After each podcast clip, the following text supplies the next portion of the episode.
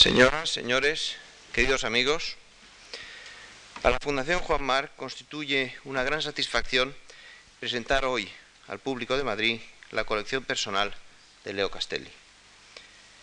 Esta colección está íntimamente relacionada con la actividad de su propietario, el famoso galerista neoyorquino, que hoy está presente entre nosotros en este acto de inauguración.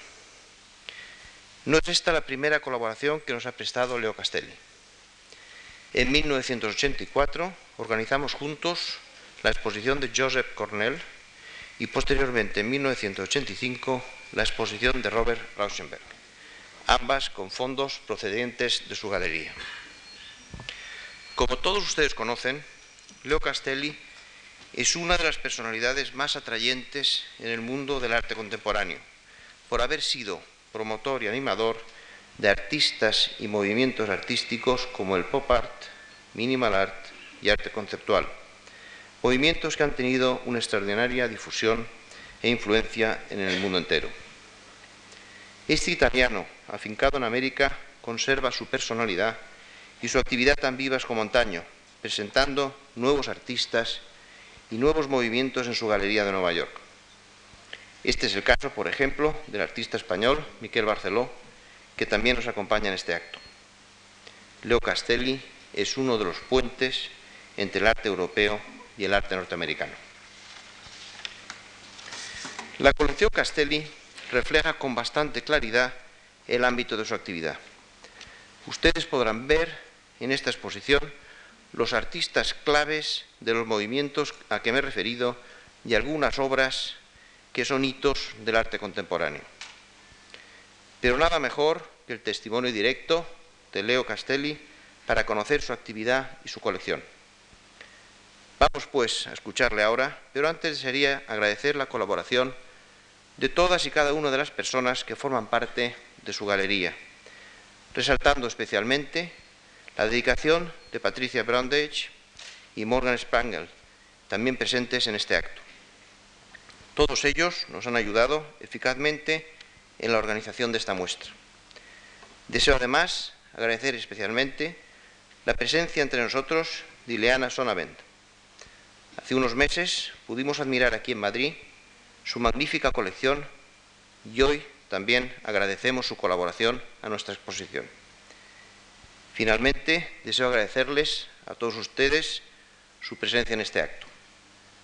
Es de notar también, entre otras personalidades, un grupo de amigos de la Tate Gallery que se han desplazado a Inglaterra para estar hoy con nosotros. Como presidente de la Fundación Juan March, señoras, señores, muchas gracias.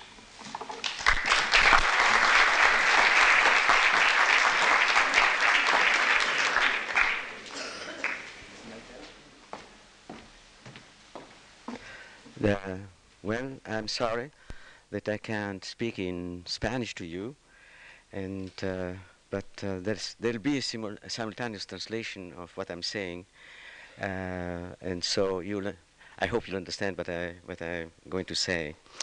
Uh, this is uh, actually the third time that I stand here on this platform. Uh, I was here for a Cornell exhibition, and at that time I did prepare my, my speech beforehand, and it was translated uh, into, into Spanish, and I read it in Spanish, and uh, people said that I, they understood what I, what I said. Uh, the second time then I was here for a Rauschenberg exhibition, and I, I don't know whether I made a speech at all at that time. Perhaps I did, but I have forgotten. Well, now I'm here to speak uh, uh, about uh, Uh, the collection, my collection. It's really not uh, fair to call it my collection because great part of it really was assembled my wife, uh, who uh, was uh, really very intense about it, and uh, unfortunately he, she died about uh, a year ago, and so I would like to dedicate this show to her, to her memory.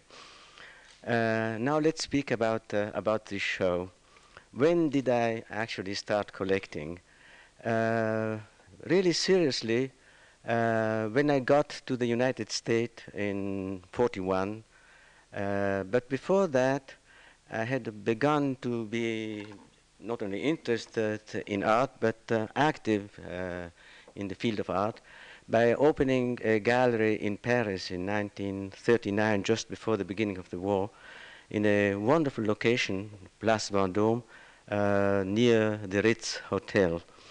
Uh, I had only one show there. Uh, and then, and that was sort of a show uh, that consisted uh, of uh, mostly of uh, surrealist uh, uh, paintings, not only, but objects. Uh, and uh, the person who was very influential there to make me do that was a, a friend of uh, my childhood, Lenore Fini, a painter. And she really uh, was responsible for getting uh, that show together. So I owe her, she's still alive and it seems not very well, uh, a great uh, debt uh, of uh, gratitude. And perhaps uh, I'll tell you a little later why uh, I must be so grateful to her. Uh, at that time, I was completely ignorant, and uh, with my friend René Drouin, who uh, died a few years ago, we just uh, started this gallery without knowing much about art or anything at all. And uh, if uh, I hadn't uh, done that uh, show of the Surrealists, when I got to uh, New York uh, a few years, not, not a few, uh, a couple of years later, Uh, I would be, have been entirely uh, unknown, and it would have been very difficult for me to start something uh, in a totally foreign country. But I was uh, very well received right away by, well, the surrealist group who had also fled to America as a result of uh, the war. And uh, one of the persons that I got to know then and uh, helped me a great deal to, well, to Uh, get acclimatized to the New York uh, art world was Peggy Guggenheim. Well, anyway, uh, the war went on. I got into the American Army. Uh, the gallery that uh, I had uh, opened in Paris, well, for all I knew, had disappeared from the face of the earth, but it hadn't. When I, uh, during the war, I got to Europe, and uh, uh, So uh, I was in the American Army in Europe, and um, on my return from uh, when, when the war ended, I found that the gallery was still functioning and that my friend Drouin was directing it. It had completely changed its character, but uh, we had, uh, he had found some very, very uh, interesting painters. Uh, for instance, uh, he had found Dubuffet, among others, and he was also showing the work of Kandinsky and of Pevsner, and then some uh, younger uh, French artists. So uh, in the beginning I thought that I would continue to work with him, but uh, that uh, uh, was not a successful idea. Uh, uh, I had no money, he had no money, and uh, after a while the gallery uh, well, really closed, and that was the end of that venture. Uh, I did not uh, start right away uh, to uh, my activity in the, in the art world because I had no money and uh, I didn't have the courage to uh, start something without, uh, without uh, sufficient capital. So, uh, but I, was, I got very involved with the uh, American art world uh, of that time, and some really very important painters uh, that you probably all know uh, appeared at that time, and they were uh, de Kooning, Pollock, Gorky, Rothko, Franz Klein, uh, names that you all know. And uh, I became their friend. I saw them very often at the bar called the Cedar Bar. And so I remained very much involved with the world of art. But still, I hesitated uh, uh, opening uh, a gallery. And uh, that happened uh, only uh, quite a few years later in nineteen fifty-seven. Uh, actually, uh, we began that gallery uh, with Ileana Sonnabend, who uh, is here present, and uh, who had a marvelous show of her collection at the Reina Sofia uh, last year. Uh, uh, so uh, we began that uh, gallery together. But before that, uh, uh, in the few years that preceded the gallery, somehow or other, we succeeded uh, uh, uh, buying, uh, beginning our collection. And here, actually, my history as a collector begins. Uh, we bought, uh, I remember, uh, paintings by Clay, by, uh, uh, well, uh, by Clay, by Mondrian, I remember.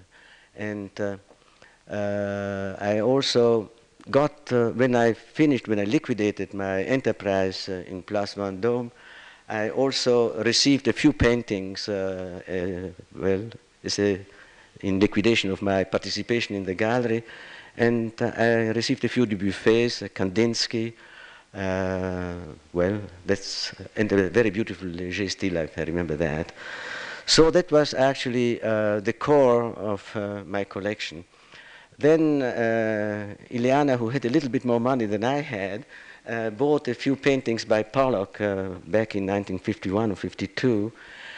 Uh, all these paintings, uh, well, we had in our apartment. We received a lot of people, uh, artwork people. Uh, and, uh, well, what I was principally really was a collector. I didn't want to become an art dealer. Uh, but then I found out that it was impossible without uh, much money uh, to continue with my collection. So I was obliged to become a dealer just because I, I wanted to stay involved with paintings and painters. And it couldn't be done, for me at least, in any other way. Uh, very unfortunately, uh, when I began the gallery in fifty-seven, quite a number of paintings that I had in this first collection, the Clays, the Mondrian, uh, the Pollocks, uh, had to be sold so that I could finance uh, the gallery. Uh, I regret them very much, but uh, they were rapidly replaced by some truly great uh, painters. Uh, I was very lucky there, when I started the gallery, to discover uh, right from the beginning uh, painters like uh, uh, Rauschenberg and uh, Jasper Johns and who unfortunately is not present in this uh, in this uh, in this uh, ex exhibition, and uh, uh, so uh, at that time, uh, you know, uh, paintings were very inexpensive. These uh, artists were completely unknown, so it was easy for me uh, to and for Ileana uh, to buy these paintings for practically nothing. Uh, that was in the beginning. Then much later on, when the prices of Johns or Rauschenberg or Lichtenstein uh, started uh, going up, uh, collecting them became much more difficult. And uh, I had, uh, well, later on, to confine myself uh, to buying things that were less expensive, uh, drawings. That explains the fact that in this uh, exhibition you'll find quite a number of drawings of Jasper Johns, of uh, Rauschenberg, of Stella, of Kelly, uh, because then uh, I could not afford anymore to buy important paintings. Occasionally I, I made a great effort and could get something that uh, was expensive, especially later when, well, the gallery became more prosperous, because uh, for, well, I would say at least twenty years of my career, uh, it wasn't uh, easy to, to keep that gallery going. Uh, people really did not buy uh, the artists that I, that I showed, uh, most of them actually.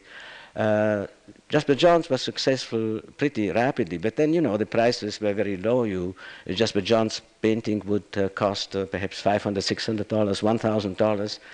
And so, uh, since the gallery developed and became a more important establishment, uh, you had to spend a lot of money on keeping the gallery going, and the profit from the sale of the paintings was uh, relatively modest. But anyway, uh, thank God uh, that I did succeed in, uh, in the early times to get uh, some of the paintings that you see here. Uh, for instance, uh, let's speak about uh, Jasper Johns to begin with. Uh, the flag uh, that you uh, that you see in the show, that was my wife uh, who actually bought it. Uh, at that time, I think cost about uh, five hundred dollars, but I didn't buy it at the time. Uh, it went to Paris, uh, first to Milan and then to Paris in a show. Uh, that was in fifty-eight.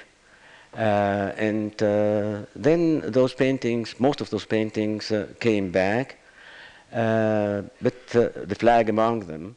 And, uh, well, after a little while, the gallery in Milan, Cardazzo, uh, did uh, write me a letter and said that they wanted to buy the Jasper Johns flag. And uh, it was five hundred dollars, and uh, he asked me if I could give him a discount. So I said, no, I couldn't give him a discount. So Uh, then uh, some time passed, and then he wrote me again and said, all right, he would buy it for five hundred dollars. At that time, then I decided that I would not sell it. And uh, then, however, uh, there is, before that, some friends uh, wanted to buy it. They were, at that time, uh, very not very rich. But I did send the flag to their apartment. They, and at that time, it had gone up to one thousand dollars. And they kept it for a week and uh, then sent it back, saying that they really they loved it, but they couldn't afford it. That was the Jasper Johns flag. Uh, there is one painting of Jasper Johns uh, that appeared in my first show. This uh, flag, for instance, uh, uh, did not appear in any show. It was painted a little later in fifty-eight, and my first show was at the beginning of fifty-eight. Uh, but one painting that uh, I bought out of uh, my first show of Jasper Johns in fifty-eight is a, a, a target with plaster casts on top.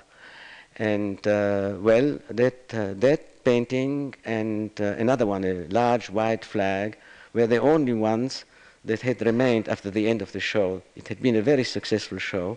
Uh, Alfred Barr, the director of the museum, spent days there to look at those paintings and uh, bought quite a few of them for the Museum of Modern Art, where they are now. Uh, so, at the end of the show, then, uh, uh, uh, Jasper and I, well, said, well, we should keep both one painting. So there was the big white flag and the target. And I said, well, you, you say first. So he said, I'll, I'll take the big white flag. And then, so I took the, uh, the target. And uh, at that time, the price of the target uh, was twelve hundred dollars. And actually, I was entitled to get it at half price because I had a fifty percent commission on all the sales. But I felt uh, that uh, that was really too little for a masterpiece of that kind. So I paid the full price of it, twelve hundred dollars. Uh, what the price of a, of a piece like that would be today is almost incalculable. uh, There is a painting uh, of Jasper Johns, uh, uh, a small one, smaller maybe than, uh, than uh, the target that I'm talking about, uh, that sold for three million six hundred thousand dollars. It's called Out the Window. And then later on, a large painting sold for four million two hundred thousand dollars. And uh, then now there'll, there'll, there'll be uh, some paintings of Jasper Johns for sale from some great collections. Uh, the Tremaine collection is one of them. Uh, and that's a white flag, a smaller version of the white flag, and it's going to be auctioned uh, off uh, uh, uh, now in November. And the estimate for that painting is uh, something like six million dollars. Can you imagine that? They cost now they're more expensive than well most Picassos. So it's quite incredible that the prices of John should have gone up to that extraordinary degree. Well, he, he's quite, uh, he's uh, really quite phenomenal there and perhaps uh, uh, exceptional. But uh, the other uh, artists uh, that you see in the show here, like uh, Rauschenberg or, or, or, or uh, Lichtenstein, have gone up uh, very much too. For instance, uh, Rauschenberg paintings of uh, the quality of uh, the bed, for instance, which is a unique piece uh, which I have had right from the beginning, from my first Rauschenberg show, uh, would, uh, would be probably several million dollars. And uh, uh, Persimmon, the painting of the Rubens nude, uh, would also be uh, about two million, worth about two million dollars or more probably, I don't really know. Uh, Lichtenstein paintings, especially of the early period, uh, of the uh, comic strip period, also go for Uh, from two million dollars and more. Uh, that uh, one for really remarkable painting of the period is the uh, the painting of George Washington uh, that I have there that in the show, for which I have been offered uh, something like three million dollars. But uh, of course, I try not to sell the paintings uh, of my collection. Uh, so, well, of Lichtenstein there are various uh, paint, uh, various paintings and also a sculpture of various periods. And in general, I, I've tried to show more than one aspect of the main painters of my gallery. I limited myself uh, uh, to the artists uh, uh, of the uh, first, first fifteen years of my activity. Uh, it would have been too much to show all the other painters of my gallery uh, and also of other galleries, especially Ileana Sonnabend's, uh, that I have collected uh, uh, uh, through the years. So perhaps uh, the next time, if uh, the Fundación March uh, will give me the space again, uh, we'll have a second installment of my collection. Uh, so it's the first fifteen years really that I'm showing here. To begin with, uh, Rauschenberg, Johns, uh, who creates sort of like a, a bridge between uh, uh, the abstract expressionists, Pollock, de Kooning, and the others, and what, what was to come later on, uh, the pop art movement. Uh, the pop art movement is uh, well represented, or very well represented, uh, with uh, uh, Lichtenstein, of course, principally, and uh, Oldenburg. Oldenburg is more difficult to show because his pieces are quite large, so I limited myself to a smaller piece and some drawings. And uh, Andy Warhol and Rosenquist, those were the four uh, painters that appeared upon the scene in sixty-one, and that I showed right from the beginning. Uh, but before that, another painter had uh, surfaced uh, with an extraordinary series of paintings, and it was Frank Stella.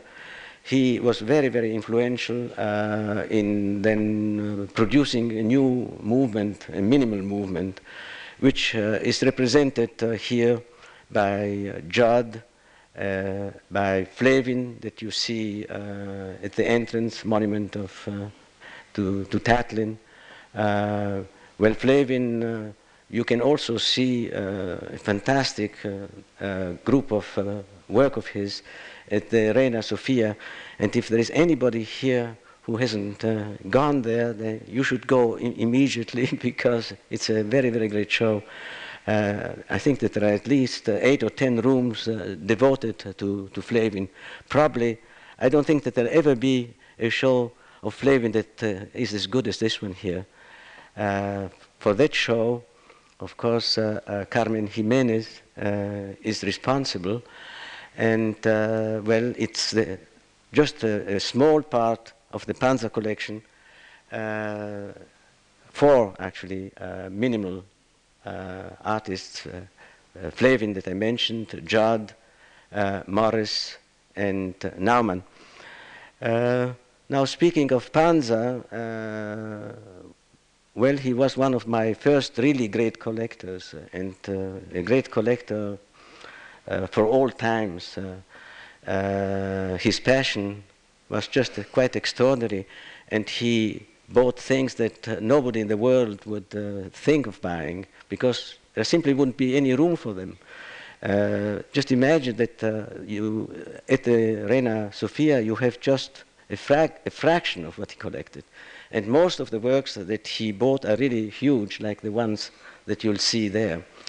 So Panza came early uh, uh, into my life uh, as a gallery owner.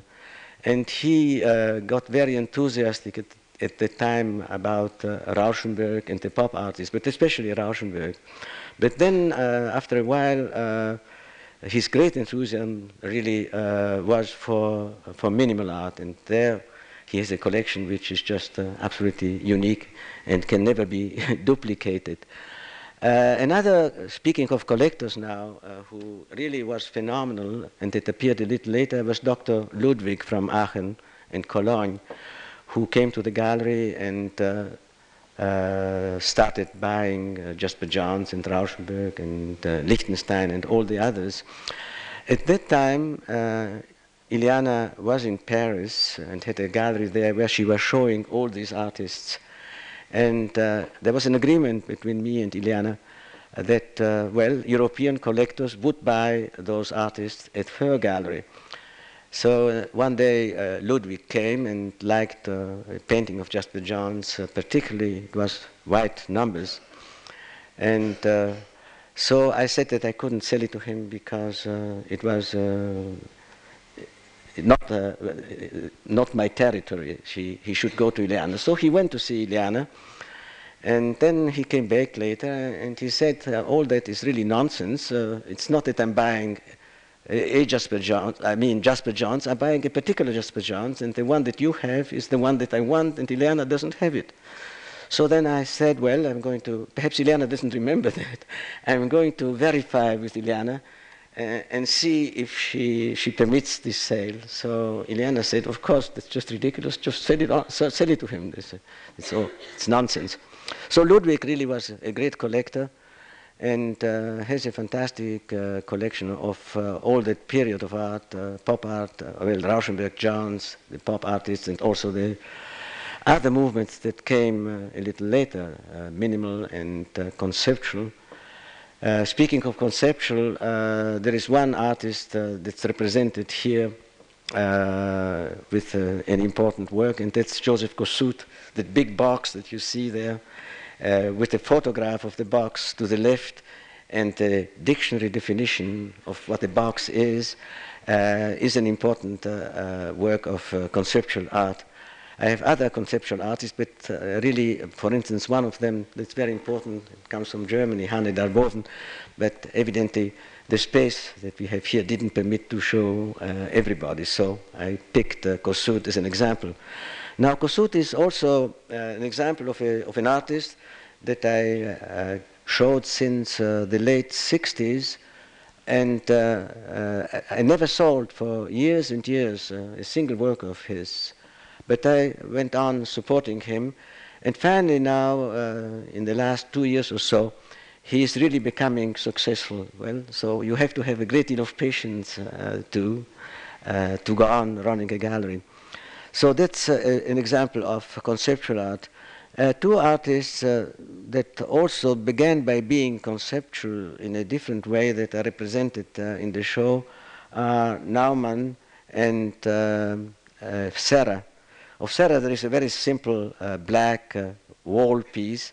Of Nauman, again, is one, there is one of those very witty pieces of his, uh, the title of which is uh, uh, Henry Moore Bound to Fail, sort of a bit nonsensical, but anyway, he has uh, those kind of uh, strange titles that he gives to the work. But he does a great variety of things, and there was here uh, one of his neon pieces, Uh, and unfortunately, uh, they are very fragile. It broke, and in spite of all the efforts of Jose Capa to put it together again, he did not. Uh, well, he succeeded putting it together again, but uh, then the colors were not right. So it's it is not. It was decided not to put it into the show.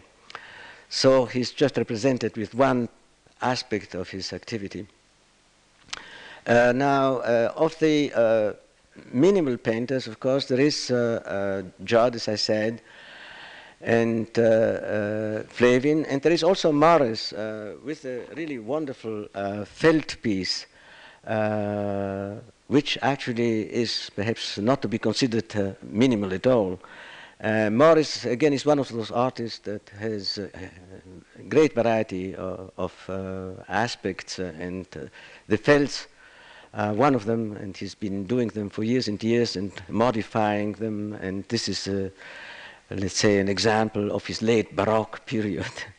uh, so I'm sorry that I couldn't show a, uh, a minimal piece of uh, Morris, but then, again, uh, Reina Sofia comes to our help here, and there are some really incredibly good pieces, and a great number of them, Uh, in the Panza collection at the Reina Sofia, and they are all, all minimal. Actually, Nauman is also very well represented with some major work, so I don't feel too bad that he is not uh, sufficiently represented here. Uh, Flavin I mentioned, Morris, Nauman, and then uh, uh, who else is there? Uh, Judd.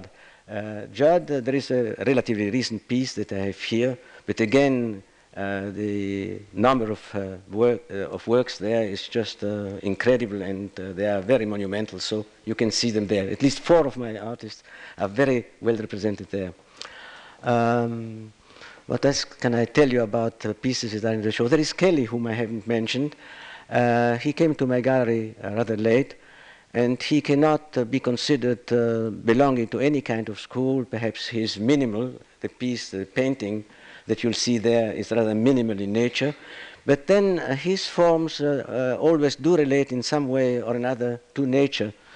And uh, you see that there are three drawings there, three very beautiful drawings of flowers that he is doing, has been doing continuously. And perhaps the curves that you see in his paintings are actually just a segment uh, of a flower or of some other natural form. Uh, so that's Kelly. Uh, then uh, I haven't mentioned um, uh, Warhol. Uh, well, of Warhol's, uh, there is uh, an interesting portrait that he did of me uh, well back in seventy-three. Uh, he did also one of Ileana's, and I, I think that Ileana's portrait was shown at the Reina Sofia uh, last year. I'm not quite sure. But uh, apart from that, uh, uh, I showed a, a classical, uh, I show, I'm showing a classical work, and that's uh, a flower piece. And that was actually the first uh, show of uh, Andy Warhol's that I had in sixty-four. It was all flowers. And uh, Ileana had a similar show, except that the background uh, of her flowers was black and mine was green. Uh, and uh, then, uh, apart from the flower, I have some more recent work. A series that uh, sort of is less well known, it's uh, the Hammer and Sickle series. Uh, actually, they have really nothing to do, well, they, I can't say that they have nothing to do with, uh, uh, with Russia, they have, but he conceived that Hammer and Sickle as just as a still life motif. And I think that's a very beautiful painting. And then uh, Andy Warhol began his career as a designer, especially of shoes. And uh, then much later on, he did a few paintings of shoes, and you have an example of his uh, paintings with shoes there in the exhibition, and it's also full of glitter. Uh, then one artist that I have not mentioned uh, still yet is um, uh, Rosenquist. Uh, there again, I, he does uh, very large paintings that I have uh, shown through the years, and so I have two examples that are, it's difficult to find smaller examples of his work except early ones, and there, uh, well, I'm afraid I don't have any of those. Or actually I do have uh, a couple that didn't seem important enough to me, but then now I regret not having sent them. They just consist of spaghettis, that's very, very pop uh, image. Uh, one is red spaghetti, and that's spaghetti with tomato sauce, and the other one is grey spaghetti, so I suppose it's uh, spaghetti with clam sauce or something of that kind. So they are not represented, and I'm sorry that uh, I didn't send them, they would have looked good there. Uh, so I think I talked about all the pop artists that I have there, and uh, of all the artists actually. I don't think I've forgotten anybody, let me think. There's another portrait of mine uh, uh, done by Andy Warhol, it's just a drawing. And he did that uh, for my twentieth, uh, I had a twentieth anniversary celebration, that was eleven years ago. And uh, every artist contributed something, and uh, uh, Andy Warhol contributed this uh, drawing of, uh, of me. And uh, there is also uh, a drawing that uh, uh, Rauschenberg contributed, and that uh, you'll see has the figure twenty in it. I have uh, four really wonderful drawings of Rauschenberg there in the show, and this is one of them is my anniversary drawing. Uh, speaking of drawings, uh, uh, there are two really very beautiful uh, early uh, uh, Lichtenstein drawings, a ball of twine, and uh, birds. Uh, they come, they are of the early times, because Lichtenstein hasn't uh, done many drawings since then.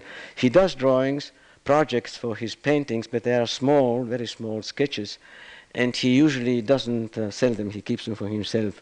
He has a fantastic collection of those, and they are touring, they've been touring the world now. I don't know where they are now, but they're still uh, being shown somewhere. Uh, Of the drawings there, uh, I think the group of Stella uh, drawings is uh, very beautiful. There are also two small Stellas. I haven't mentioned Stellas, I remember now. There is a large painting. Uh, there again, it's difficult to send uh, paintings of Stella because they are normally very large. But fortunately, I have two little ones of the earlier times when he did smaller paintings. And then I have three, uh, three very nice drawings there. He doesn't do drawings anymore either, so they're difficult to find these days.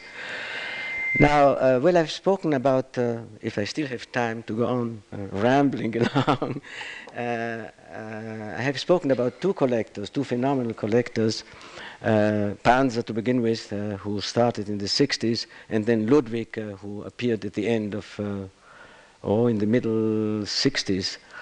And then uh, a third one, who also uh, buys uh, wholesale and exceedingly well, and then also shows the paintings that he buys in, a, in his own private museum is Charles Saatchi, another phenomenal corrector. But uh, those are special phenomena. There are naturally a great number of other collectors who, uh, whose capacity is more limited and uh, who have uh, really uh, marvelous things too. But those three are, are really very special and uh, quite unique uh, in my collecting history. Thank you so much for coming here and listening patiently.